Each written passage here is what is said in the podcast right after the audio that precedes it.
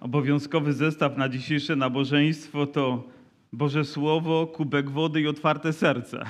I mam nadzieję, że jesteście przygotowani, byśmy wspólnie razem mogli podjąć temat, który nie jest wakacyjnym tematem. Z wakacjami może ma tylko to wspólnego, że jest dość gorący. Gorący list, gorące nauki, które zawierają się w tym liście i które mam nadzieję też będą dotykać naszego życia.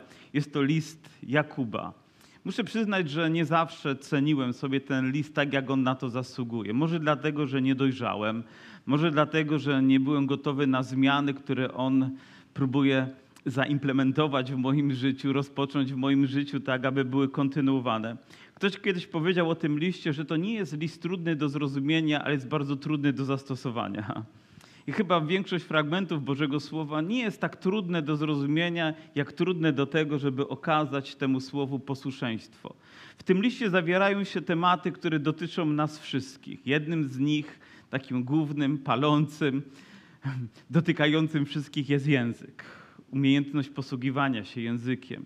Temat świata myślę, że jest również aktualny, ponieważ żyjemy w tym świecie. Temat pieniędzy, umiejętności zarządzania pieniędzmi, a więc czego byśmy się nie dotykali, jest to coś, co głęboko powinno trafić do naszego życia.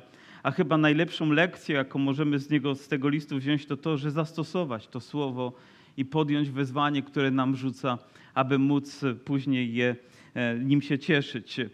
Byli tacy, którzy w historii teologowie, którzy uważali, że ten list w ogóle nie powinien znaleźć się w kanonie Pisma Świętego, dlatego że tak radykalnie rozprawia się z niektórymi problemami, że Jakub tutaj nie owija, jak my to mówimy, w bawełnę, że to nie jest taka tylko mowa potoczna, taka pospolita, taka, która tylko może nas pogłaskać, ale taka, która potrząśnie naszym życiem. Mam wrażenie, że czasami jest różnica zachowania w rodzinie. Jest różnica zachowania w rodzinie, gdy przychodzą goście, i jest różnica, gdy jesteśmy sami. Zauważacie to, że gdy przychodzą goście, zasiadamy do stołu, wszystko jest takie ładne, poprawne, oficjalne, mówimy, celebrujemy, ale gdy goście wyjdą, rozpoczyna się codzienne życie. Wydaje mi się, że list Jakuba to nie jest takie zasiadanie tylko z ludźmi tego świata do stołu i mówienie o tym, co poprawne, ale to jest mowa do rodziny, do tego, żeby rzucić nam wyzwanie, wziąć się też za nasze serce, za nasze życie i po prostu się z tym zmierzyć. Jest to jeden ze wczesnych listów, który został zapisany, bo już około 42 albo może nawet do 45 roku naszej ery on się pojawił, a więc jest jedno z pierwszych pism i nie jest to zgodne z tym, co próbuje zarzucić się Jakubowi, że to jest jego reakcja na listy Pawłowe, że tam jest przytaczana łaska, a tutaj jest takie słowo, które wzywa nas do działania. I chyba to też jest jeden z głównych tematów całego listu, że wiara jest skuteczna w działaniu, miłość jest skuteczna w działaniu, nasze chrześcijaństwo jest skuteczne w działaniu, a więc wzywa nas do działania i do podjęcia tych działań. Autorem tego listu jest nikt inny jak brat Pana Jezusa Chrystusa, przyrodni brat, ponieważ ta sama mama, ale inni ojcowie. A więc miał rodzeństwo. Czytaliśmy też list Judy, który też jest pięknym listem. Zauważyliście? Niełatwym, ale pięknym listem. Przyjmujemy go również całym naszym sercem. I Jakub, również brat pański, przedstawia nam to, co dotyczy Kościoła, to, co dotyczy ludzi wierzących. A w tym pierwszym wierszu już odkrywamy, zaraz go przeczytamy, że dotyczy Izraela, narodu wybranego, który gdzieś jest rozproszony w tym momencie po całym świecie, w diasporze, w różnych miejscach i problemy, które wynikają z miejsca, w którym żyją, sytuacjami, z którymi się mierzą ludzie. I te same sytuacje są również i przywoływane dzisiaj. I myślę, jak trudno było Jakubowi się nawrócić, gdy ma się za brata, przyrodniego brata, kogoś takiego jak Jezus. Był moment, kiedy nawet on postrzegał swojego brata jak kogoś, kto jest niespełna zmysłów. Przyszedł z całą rodziną, żeby go podjąć i sprowadzić do domów, bo myśleli, że po prostu coś niewłaściwego się w nim dzieje. Aż przyszedł moment, kiedy Jezus umarł, zmartwychwstał i mu się objawił. I to był czas, który zmienił jego życie całkowicie. I myślę, że to samo wydarzyło się w naszym życiu. Może lekko traktowaliśmy Ewangelię, lekko traktowaliśmy osobę i dzieło Pana Jezusa, aż przyszedł czas, kiedy Pan nam się objawił. aż przyszedł i ukazał nam się takim, jakim jest. I dzisiaj jesteśmy na tym miejscu i dziękujemy za to, że możemy tutaj być, w społeczności z Nim, w społeczności ze sobą i przyjmować też te słowa, które wierzę dla nas będą ważne. A więc mamy brata pańskiego, mamy słowo skierowane do, przedstawia się Jakub tak, sługa Boga i Pana Jezusa Chrystusa, pozdrawia 12 pokoleń, które żyją w rozproszeniu, w tym momencie na całym świecie. Jakub nie rozpoczyna od tego, tak jak i Juda to czyni, że mówi, o ja brat Pana Jezusa przyrodnie, więc ja jestem kimś ważnym, mam wam coś do powiedzenia, ale przedstawia się jako sługa, jako ktoś, kto jest poddany Bogu, ktoś, kto jest zależny od Boga, ktoś, kto chce okazywać Mu posłuszeństwo. I my wszyscy na tym miejscu jesteśmy sługami. Jesteśmy ludźmi, którzy oddali swoje życie Jezusowi i podporządkowaliśmy też nasze życie Jemu. Każdy, kto przyszedł do Jezusa, to nie jest tylko tak, że coś od Niego wziął, ale też to, co Jemu oddaliśmy, całe nasze życie, całe nasze serce, całe nasze posłuszeństwo, całą naszą uwagę, cały nasz czas. Innymi słowy mogę powiedzieć, ja całkowicie należę do Jezusa. Chciałbym, żeby moje życie było tego wyrazem, było tego potwierdzeniem, było tego świadectwem. Gdziekolwiek jestem, chciałbym emanować tym, że jestem sługą Jezusa Chrystusa. Jakub takim był. Skierował te słowa do 12 pokoleń, a więc nic innego jak do całego Izraela, który żył w tym czasie w rozproszeniu na całej ziemi. Począwszy od Jerozolimy, aż we wszystkich miejscach, pewnie w całym Imperium Rzymskim, gdzieś w różnych miejscach się Żydzi znajdowali. I tam, gdzie byli, pomimo emigracji, która była spowodowana, czym może być emigracja spowodowana? Względami politycznymi? Prawdopodobnie nie. Religijnymi, tym bardziej nie. Być może ekonomicznymi, może potrzebą zbudowania sobie lepszego życia, może, nie wiem, zdobycia jakiegoś większego majątku, znalezienie sobie swojej przestrzeni do życia. I ludzie emigrowali z takich powodów w tamtych czasach, jak my to dzisiaj mówimy, za chlebem. Ale tam, gdzie się pojawiało, okazało się, że życie wcale nie jest łatwiejsze niż w ojczyźnie. Że problemy, które się pojawiały, były być może nawet trudniejsze i cięższe niż się spodziewali. I ci ludzie potrzebowali słowa, które będzie im w tym momencie przyświecać w rozwiązywaniu codziennych problemów. Ja nie byłem nigdy na emigracji. Cały czas żyję wiernie. Poza małym wyjątkiem 3 miesięcy, kiedy gdzieś 1,5 roku po tym, jak zawarliśmy małżeństwo, wyjechałem za chlebem do Norwegii. I byłem tam z grupą ludzi wierzących. Przynajmniej tak oni się określali. Nawet nie wiecie, jakie problemy były. Wszystkie te, o których mówi Jakub, jeszcze parę bym dołożył. Jakże warto było wtedy wziąć ten list i otworzyć i zrozumieć, że to, co się dzieje, nie jest oderwane od Bożego Słowa, nie jest niczym, tylko tym, z czym się człowiek mierzy, gdy gdzieś się znajduje. Jeżeli byliście gdzieś u ludzi wierzących, którzy żyją gdzieś na emigracji, gdybyście weszli też w społeczność, która tam jest, zobaczylibyście, że te problemy, które są tu opisane, tam, powiem, jak w scenariuszu, każda z nich zostanie odhaczona. To jest. A więc gdyby dzisiaj nas ktoś słuchał, kto gdzieś daleko mieszka poza granicami kraju i wraz z nami będzie odkrywać fragmenty Bożego Słowa wypływające z listu Jakuba, powie, Jakub miał rację, mój brat miał rację, to słowo jest do mojego serca. I rozpoczniemy też od słowa, które myślę, że jest do serca kogoś tutaj na tym miejscu, mojego i twojego, że będziemy mogli się z nim tak osobiście utożsamić. I on o to mówi w ten sposób. Poczytujcie to sobie za najwyższą radość, bracia moi, gdy rozmaite próby przechodzicie. W tym czasie, w tej sytuacji, w której jesteś, może jest to czas próby, czas doświadczenia, czas pewnego bólu, może emocjonalnego, fizycznego, jakiegokolwiek rodzinnego w twoim życiu. Poczytuj to sobie za najwyższą radość, jeżeli przechodzisz przez doświadczenia. Wiecie, jakie słowo mi przyszło, gdy pomyślałem o tym wierszu? Gdy przechodzisz przez doświadczenia, podnieś głowę. Podnieś. Oczywiście, że doświadczenia mogą wynikać z różnych powodów.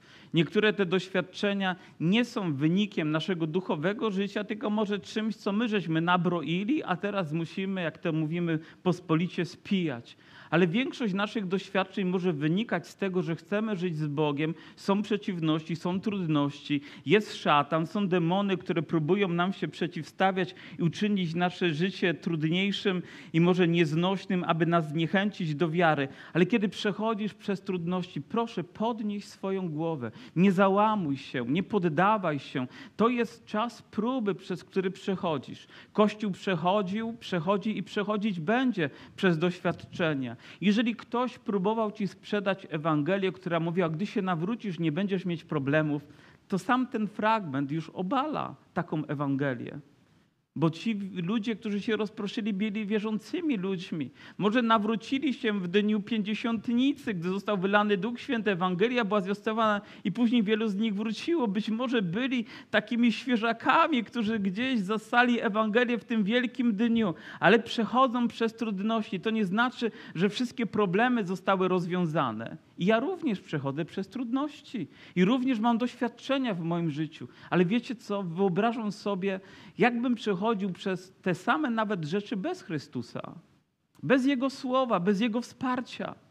Powiem, jak wyglądałoby moje życie i przychodzi mi tylko jedno słowo. Byłbym załamany, byłbym w ruinie. Ciężko byłoby mi się nawet podnieść z łóżka, postawić jakikolwiek krok nadziei, ale ze względu na mojego Pana mogę wstać, mogę podnieść moją głowę i uczynić kolejny i kolejny krok. Czy to jest łatwe? Nie. To jest nawet obarczone wieloma trudnościami i przeciwnościami, ale jako wierzący człowiek podnieś swoją głowę, gdy przechodzisz przez trudności. Wznieś się ponad okoliczności, które teraz próbują cię przycisnąć, być może nawet w bardzo bolesny sposób ograniczyć, ponieważ mamy słowa nadziei, które nam przyświecają. A więc bracia wtedy przechodzili, ludzie gdzieś dzisiaj na obliczu ziemi, może nasi rodacy gdzieś na emigracji przechodzą przez trudności. Niektórzy uciekają ale przed samymi sobą nie uciekniemy. Przed problemami, które są w nas, nie uciekniemy. Gdziekolwiek się pojawimy, one będą takie same, ponieważ one muszą być rozwiązane w naszym sercu. A kiedy są rozwiązane, to gdziekolwiek jesteśmy, to te zewnętrzne okoliczności nas nie przygniotą. Prawda, że tak? Ponieważ Pan jest razem z nami. Ktoś z was dzisiaj przechodzi przez trudności? Mam prostą radę. Zaufaj Panu, podnieś swoją głowę, bądź cierpliwy, a Bóg przez tą sytuację cię przeprowadzi. Wiedząc, że doświadczenie wiary waszej sprawia wytrwałość. A więc nie tylko słowo jest dotyczące wiary, ale wiary, która ma być wytrwała. A żeby wiara była wytrwała, musi być czasami sprawdzona, żeby okazało się, jak jest silna, jak jest cenna. A więc nasza wiara również będzie sprawdzana przez różne okoliczności życia, abyśmy mogli w naszej wierze być ludźmi wytrwałymi.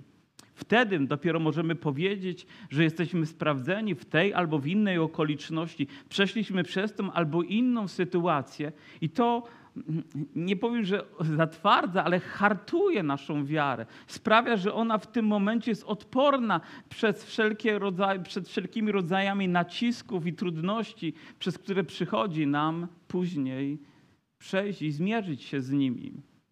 Z wiekiem czasu, gdy żyjemy z Chrystusem, i gdy upływają lata chodzenia za Panem, to nie znaczy, że nasze problemy stają się mniejsze. Kto z was kroczy więcej niż 10 lat za Panem? 20, 30? Czy problemy są mniejsze? I nawet to, że kroczymy tyle lat, nie zwalnia nas z tego, że przez te rzeczy musimy przechodzić. Wydawałoby się, że z biegiem czasu to będzie po nas wszystko tak spływać, po prostu tak, jakbyśmy byli bezduszni, bez emocji, jakby w ogóle to na nas wrażenia nie robiło. Nie, wciąż słowa, wciąż sytuacje będą nas ranić, wciąż okoliczności będą trudniejsze, a im dłużej będziemy, to być może nawet większe doświadczenia będziemy znosić. Dlaczego? Bo jesteśmy na nie przygotowani. Ale Boże Słowo Pan nam obiecuje, że nie da doświadczenia, które byłoby cięższe nawet o 1 gram, niż my moglibyśmy znieść. Taka jest Boża obietnica i również ona odnosiła się do Izraela wtedy i odnosi się dzisiaj do Kościoła, odnosi się do mnie i odnosi się do ciebie. A więc gdy przechodzisz przez trudności, podnieś głowę. To nie jest ciężar, którego nie będziesz w stanie mogła unieść czy unieść, mój bracie, bo Pan będzie razem z tobą. On doda ci sił, abyś mógł przez to przejść i aby twoja wiara mogła być doświadczona i być wytrwała. Wytrwałość zaś niech prowadzi do dzieła jakiego? Doskonałego, abyście byli doskonali i nienaganni, nie mający żadnych braków. Zostaliśmy powołani do życia z Bogiem, ale zostaliśmy również powołani do życia w uświęceniu. A więc to, jaki kierunek wybieramy w naszym życiu, to nie tylko, żeby przetrwać, ale też, żeby zwyciężać, aby panować nad naszymi słabościami, aby te same problemy i grzechy nie były wciąż czymś, co będzie sprawiać, że ryjemy nosem po ziemi. Będziemy doświadczani przez okoliczności, ale standard naszego życia duchowego powinien się zmieniać. Jakość naszego życia powinna się zmieniać. Kościół z biegiem czasu powinien być lepszy, a nie gorszy. Powinien być bardziej uświęcony, a nie mniej. Powinien być bardziej wytrwały, a nie mniej. A mamy wrażenie, że sytuacja jakby się odwróciła. A jeśli komuś z was brak mądrości, niech prosi Boga, który wszystkich obdarza chętnie, bez wypominania, a będzie mu dana. Mamy dwa rodzaje mądrości. Mądrość, która pochodzi z tego świata i mądrość, którą my również zdobywamy przez doświadczenia nasze życiowe, przez naukę, którą pobieramy, i mądrość, która pochodzi z nieba. Ta, na którą nie musimy czekać całymi latami, ale ta, która jest odpowiedzią na modlitwę, gdy ją wznosimy z wiarą do naszego Boga. Ten wiersz kiedyś przypomnieli mi pewni ludzie, którzy przyszli do mnie, żeby mnie pouczyć. Gdy mieszkaliśmy na Mydlicach bloku, w naszej klatce zamieszkało dwóch młodych mężczyzn z pochodzenia ze Stanów, chyba byli w białych koszulach i mieli takie charakterystyczne plakietki i pisało tam brat i później imię jego, ładnie to było wydrukowane. I szybko zorientowaliśmy się, że należeli do kościoła mormonów czy do kościoła Jezusa Chrystusa Świętych Dni Ostatnich, chyba tak się pełna nazwa tego kościoła w Polsce nazywa. I oni zamieszkali jako misjonarze i pewnego dnia spotkaliśmy się w windzie, zaczęliśmy trochę rozmawiać, a oni dość dobrze już znali Polski i umówiliśmy się na rozmowę w naszym domu. Pamiętam, gdy przyszli do naszego domu, byli dobrze przygotowani, mieli książki pod pachą, usiedliśmy do stołu i zaczęliśmy rozmowę właśnie od tego fragmentu. I oni zachęcili mnie do tego, żebym modlił się o mądrość na podstawie listu Jakuba. Jak mi się to spodobało, że sięgnęli do Biblii, sięgnęli do Bożego Słowa, przypomnieli mi ten ważny fragment, ale wiecie, co się stało następnego? Podali mi Księgę Mormona.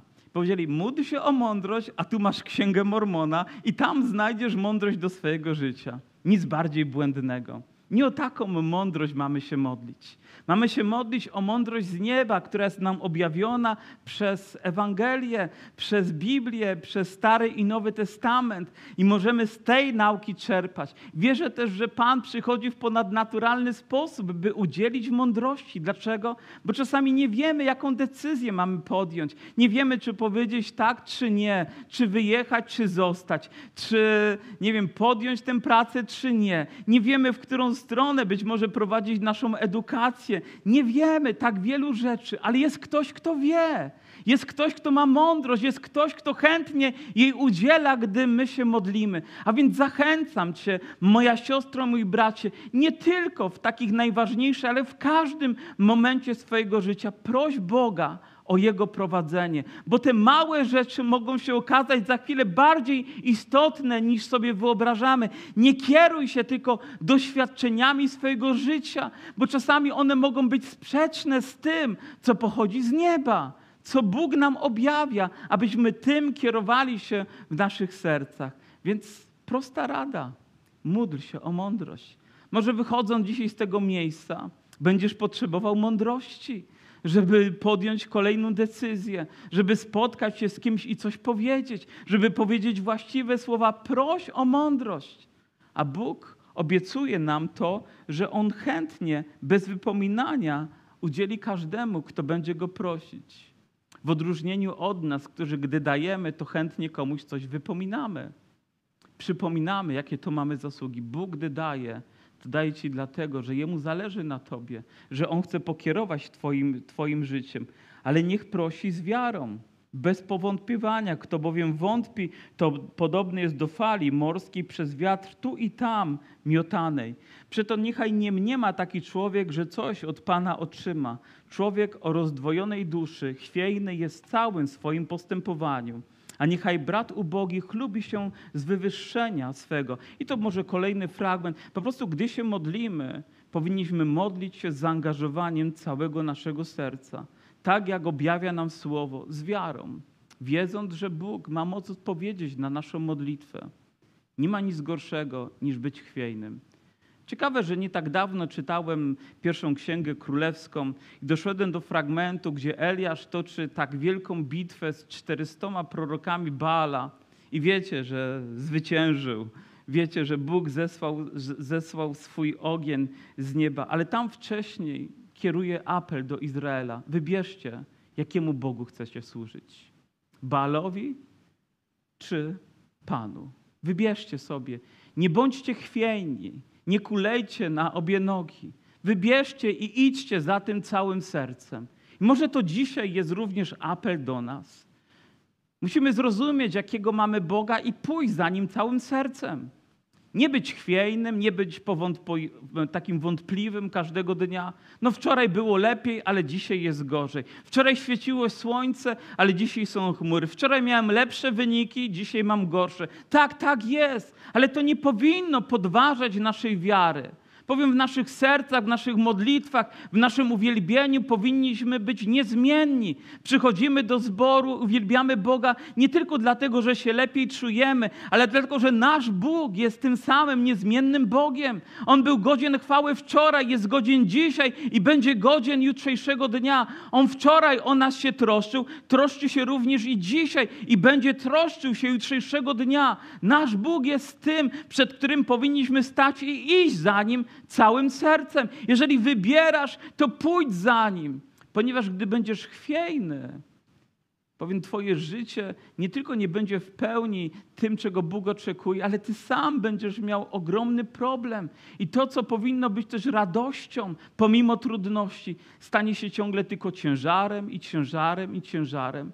Wiecie, gdy słyszę chrześcijan, którzy tylko ciągle narzekają, jak to trudno jest być chrześcijaninem, jak to trudno jest być w Kościele, jak to trudno jest, to myślę sobie, za jakim ty Bogiem idziesz?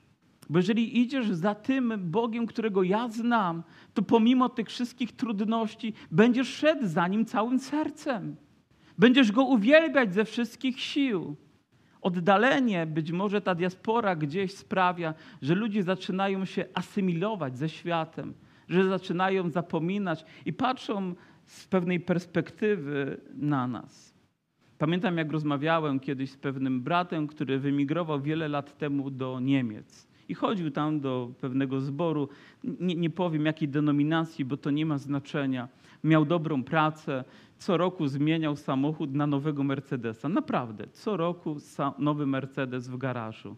Fajnie, prawda? Pewnie wygodne życie. I zaczęliśmy rozmawiać na temat Kościoła, na temat zboru, tego, co się dzieje. I zacząłem opowiadać świadectwa, to było ładnych parę lat temu, z życia naszej społeczności. Mówiłem o tym nawróceniu, o tamtym nawróceniu, o tym, jak Bóg tego wyciągnął z grzechu i tamtego. I naprawdę tych świadectw zaczęło się pojawiać. I on tak patrzy na mnie ze zdziwieniem, mówimy, a my tego tu nie mamy. Wiecie, ten sam Bóg, ta sama łaska i tak różna jest jakby sytuacja w życiu zboru. Taka różnica w świadectwie i wierności. Czy czas, czy odległość, czy zmiana priorytetów, czy to, że ich serce poszło za czymś, za czym później powinno. Ale nasza wiara powinna być niezachwiana. Bez względu na to, gdzie jesteśmy, powinniśmy być tak samo pełni ufności i nadziei człowiekiem. I czy będziesz tutaj, czy będziesz w innym miejscu, czy mieszkasz w Polsce, czy mieszkasz w Anglii, w Irlandii, Norwegii, czy gdzieś w Stanach, gdziekolwiek, to twoja wiara powinna tak samo lśnić. Niezachwianie, Bóg się nie zmienił, dla Niego nie ma wpływu szerokość i długość geograficzna, ta sama łaska jest wszędzie, trudności mogą być różne, być może okoliczności są inne, może nawet czystość powietrza jest inna, ekonomia jest inna, ale Bóg jest ten sam, ta sama Ewangelia i powinna być ta sama wiara. pełna pasji, modlitwy, żarliwości, wołania do Boga. A więc wołaj do Boga kolejną rzeczą. Wołaj niezmiennie, wołaj wytrwale, wołaj z całego swojego serca. Nie na każdą modlitwę usłyszysz tak.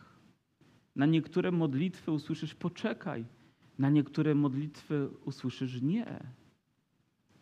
Ale tylko dlatego, że Bóg ma lepszy plan dla ciebie. Dlatego, że Bóg cię kocha, Jemu na tobie zależy. Ale bądź wytrwały w swojej modlitwie, niezmienny w wołaniu.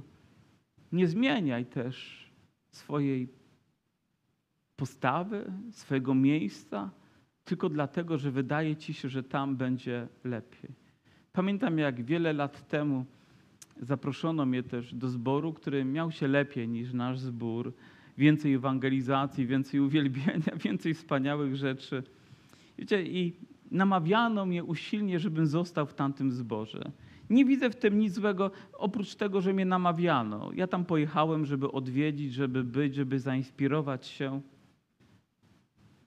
Mówię, dobrze, a co z naszym zborem w Dąbrowie? Jeżeli ja nie będę tam wielbić też Boga, no to są sytuacje, kiedy trzeba coś zmienić. Czasami całymi rodzinami ludzie. Nie chcę wchodzić jakby w szczegóły, tylko w moim przypadku było tak, że mówię nie poddam się wtedy, gdy jest trudno. Zacznę wołać do Boga. I wiecie, gdy to zrobiłem, zaczęło się coś zmieniać. Byłem wtedy liderem młodzieżowym, zaczęli się pojawiać nowi ludzie. Zaczęło się jakieś uwielbienie z grą na gitarze przeze mnie, dlatego mam tę koszulkę dzisiaj. Ale i wiele innych rzeczy, powiem, zaczęły się dobre rzeczy dziać i później Bóg dał mi żonę. I dał jeszcze wspanialsze błogosławieństwo. I wraz z nią parę rzeczy, które też mogliśmy rozpocząć tutaj w zborze. Bądź wytrwały. Wołaj do Boga, a Bóg odpowie na twoje modlitwy. Wołaj o swój dom, wołaj o swoją rodzinę, wołaj o swoje dzieci, nawet gdy widzisz, że one, gdy się modlisz, może żyją jeszcze gorzej, może żyją jeszcze dalej, może trudności są jeszcze większe, ale wołaj do Boga. Proszę, nie bądź jak fala, raz w górę, raz w dół, raz spieniona, a raz wypłaszczona. Bądź człowiekiem, który woła niezmiennie do Boga, bo nasz Bóg jest tego godzien, bo za takim Bogiem idziemy całym naszym sercem. Amen?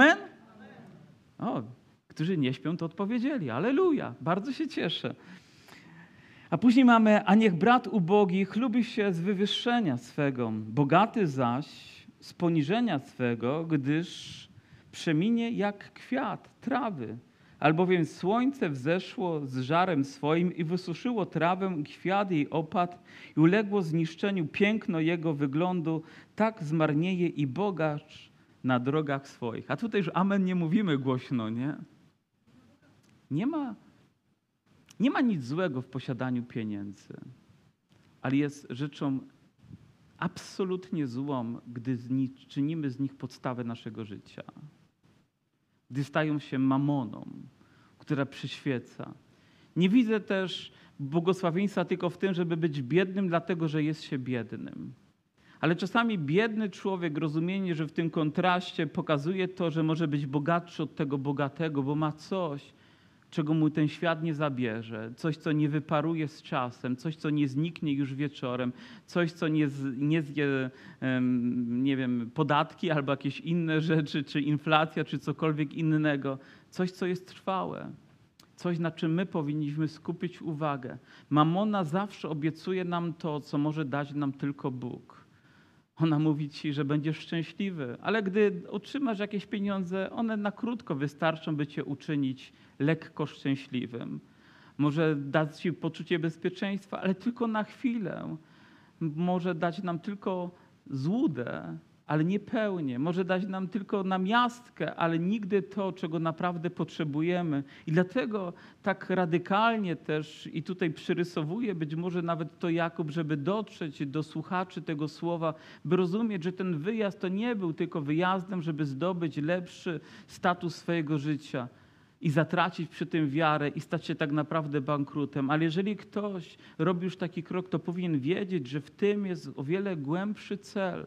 Wiecie, ja chciałbym wyjechać gdzieś, wiedząc, że Bóg mnie tam posyła, a nie dlatego, że tylko moje żądze mnie tam doprowadziły. Bo jeżeli tak jest, to mamy poważny problem. Również i my, żyjący tutaj, możemy mieć ten sam problem. Nie wiem, czy zauważacie, że list Jakuba składa się nie z jednej głównej myśli, która jest rozwijana, ale z wielu takich perełek, które są tutaj wrzucane. I każda z nich jest tak cenna. Ktoś nawet porównał to do tego, że to jest jak rabin, który gdzieś staje i zaczyna rzucać takie złote sekwencje i myśli, nauki. Ludzie po prostu chwytają, ale każda z nich czyni nas bogatym. Każda z nich wypełnia nasze serce i również i ta nauka, która pokazuje coś, co jest cenne i coś, co może przemijać wraz z czasem, wraz z ekonomią. Jakiś czas temu wszyscy byliśmy milionerami, choć tak naprawdę byliśmy ubogim, bo nie zera świadczyły gdzieś na naszych banknotach, ale prawdziwa wartość, która temu przyświecała, ona była żadna. Prawdziwą wartością w naszym życiu jest wiara. Wiara w naszego Pana, obecność Ducha Świętego w naszym życiu. To, że możemy znać, poznawać Boga, możemy zagłębiać się w wierze, możemy się modlić, możemy mieć mądrość, którą Bóg nam daje. Dzisiaj żyjemy w Kościele, który jest lepiej wykształcony niż kiedykolwiek wcześniej. Mamy w naszych strukturach ewangelicznych ludzi, którzy mają więcej tytułów niż wcześniej, być może pokolenia. Ale powiedzcie mi szczerze, czy to oznacza, że Kościół jest głębszy? Czy to oznacza, że Kościół jest bardziej wytrwały, jest bardziej wierny, jest bardziej oddany? Myślę, że nie.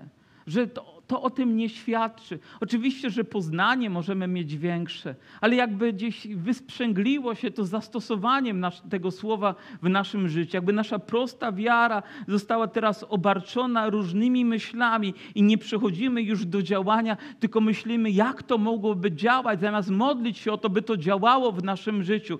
Próbujemy uruchomić ludzkie doświadczenia, zamiast w prostej mądrości z nieba zastosować to i iść za tym całym naszym sercem. Kiedyś mówiło się, że potrzeba było jednego kazania, by 3000 ludzi się nawróciło, a dzisiaj trzeba 3000 kazań, by jedna osoba przyszła do Chrystusa. Może kiedyś jedno kazanie sprawiało, że ludzie radykalnie odwracali się od grzechu, a dzisiaj ktoś mówi, zastanowię się nad tym, wezmę to pod uwagę. Jest to jakaś opcja w moim życiu, ale czy jest za tym Twoje serce? Czy jesteś gotowy pójść za tym bezkrytycznie, uwielbiając Boga i nawet zgadzając się na przeciwności, które temu towarzyszą? Do tego właśnie wzywa nas również Jakub. Bądź wierny, bądź wytrwały, a zobaczysz tego chwalebny owoc w swoim życiu. I później mówi o wytrwałości. Błogosławiony mąż, który wytrwa w próbie. Kiedy? Kiedy wytrwa w próbie, jest błogosławiony. Bo gdy wytrzyma próbę, weźmie wieniec żywota obiecany przez Boga tym, którzy Go miłują. Wiecie, gdybyśmy zagłębili się nad tym jednym fragmentem, to rozpętalibyśmy pewną burzę teologiczną, bo mówi ona o tym, że dopiero wtedy, gdy my wytrwamy w wierze, będziemy mogli otrzymać wieniec. Gdy przejdziemy przez próby, nasza wiara zostanie wypróbowana. Wtedy weźmiemy to, co Bóg dla nas przygotował, dla tych, którzy Go miłują.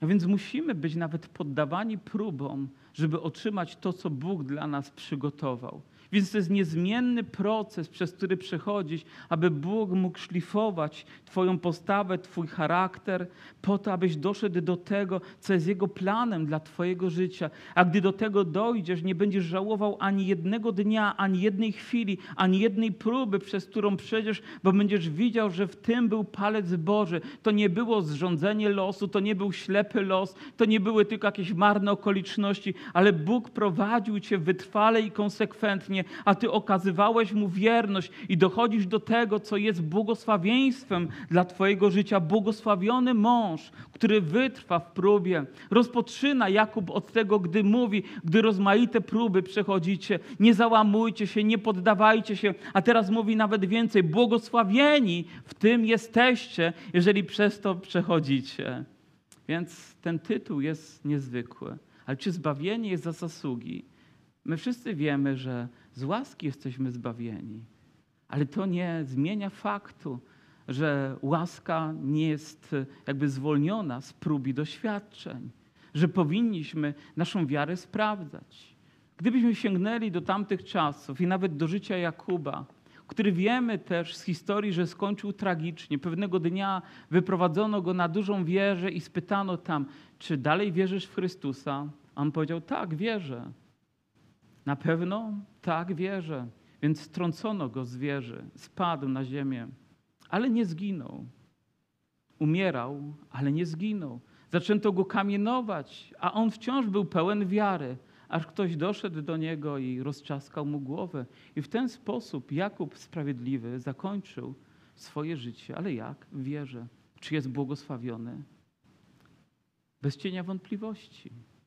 Nawet w tak dramatycznych okolicznościach nasza wiara może być wypróbowana, ale Boże Słowo mówi, błogosławieni jesteście, gdy rozmaite próby i doświadczenia przechodzicie. Jest to wpisane w historię Kościoła, który idzie wiernie za Chrystusem. Obawiaj się, gdy nie masz doświadczeń. Może wybrałeś wygodniejszy, bardziej liberalny tryb życia. Może uciekasz przed konsekwencjami swojej wiary. Ale jeżeli idziesz za Chrystusem, to będziesz ponosić tego cenę. Ale Pan Jezus mówi, gdy weźmiemy to jarzmo, to ono stanie się przyjemne w naszym życiu. Stanie się błogosławione w naszym życiu. Stanie się czymś, za co będziemy Bogu dziękować.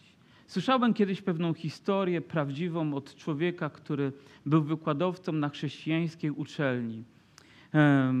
On i jego żona byli zaangażowani w służbę dla Pana i oddani sercem Bogu ludzie.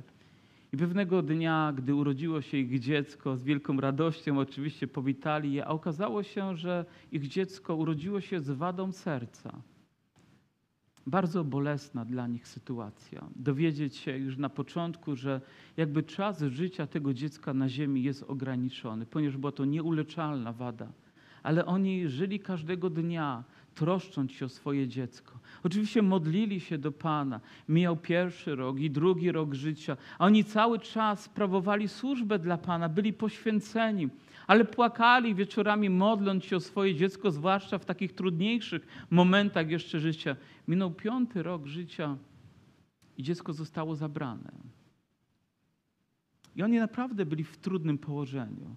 Bym ich serca były rozdarte. Oni woleliby odejść do Pana, byle ich dziecko zostało, bo któryś z rodziców by tak nie chciał. I kiedy myśleli też o swoim zaangażowaniu, o tym doświadczeniu, swoim życiu, i tacy byli rzeczywiście poruszeni tym, i jak każdy człowiek mieli z tym różne myśli związane, przyszedł pewien student do nich i powiedział, że bardzo im dziękuję za to, że mógł zobaczyć w nich prawdziwy obraz ludzi wierzących. Jak dzielnie sobie radzili z tym doświadczeniem związanym z ich dzieckiem. Że byli tak wytrwali w wierze, że okazali tak wielką miłość temu dziecku i też tak wielkie zaangażowanie dalej w służbie, że się nie poddali. I ta jedna rzecz, która dla nich była tak bolesna, ukształtowało, można powiedzieć, całe pokolenie tych ludzi, którzy się tam wychowywali w tej szkole, widząc świadectwo tych dwojga ludzi, którzy z takim poświęceniem i zaangażowaniem przez tę próbę przechodzili. Nie zdawali sobie sprawy, że ich cierpienie było też błogosławieństwem dla innych, że ich trudności były też chwałą dla Boga poprzez serca ludzi, którzy zobaczyli, czym jest prawdziwa wiara, która nie poddaje się, która jest wytrwała, która czasami roni łzy, czasami rzuca nas na kolana. Po śmierci Jakuba ktoś zobaczył jego kolana i powiedział, że były one jak pięty wielbłąda, tak twarde. Niektórzy mówią, że on więcej spędził czasu na kolanach niż na nogach. Dlaczego? Bo był człowiekiem wiary. Dlatego, że wołał do Boga. I takiego człowieka odkrywamy pełnego wiary i w tych słowach, które kieruje i dzisiaj do Kościoła. Tak, żyjemy w tym świecie, ale do niego nie należymy. Tak, zmagamy się z różnymi trudnościami, ale dzięki Bogu, dzięki wierze w Niego nie poddajemy się, podnosimy naszą głowę i idziemy dalej za naszym Panem. Może ten tydzień będzie trudniejszy niż się spodziewałeś. I gdy przyjdą kolejne doświadczenia, proszę podnieś głowę i zegnij kolana. Zawołaj do Boga o mądrość, a On ci udzieli. Nie na każde pytanie od razu uzyskasz odpowiedzi, ale z perspektywy czasu zobaczysz, że to, co czynił Bóg, nigdy nie było pomyłką, nigdy nie było pozostawieniem cię na pastwę samemu sobie, nigdy nie było wrzucenie cię tylko w tygiel po to, żeby tam, nie wiem, zniszczyć twoje życie, ale może po to, żeby cię wytopić, aby oddzielić to, co cenne, od tego, co pospolite, abyś mógł lśnić dla wszechmogącego Boga, aby pokazać ci, co jest prawdziwą wartością w twoim życiu. I mógłbym tak jeszcze do jutra, ale tu zakończymy, dobrze? I rozpoczęliśmy list Jakuba. Nie jest to wakacyjny list, ale gorący, ale pełen chwały dla Boga i mam nadzieję zbudowaniem dla Kościoła. Niech nas Pan błogosławi. Powstańmy, oddajmy Panu chwałę.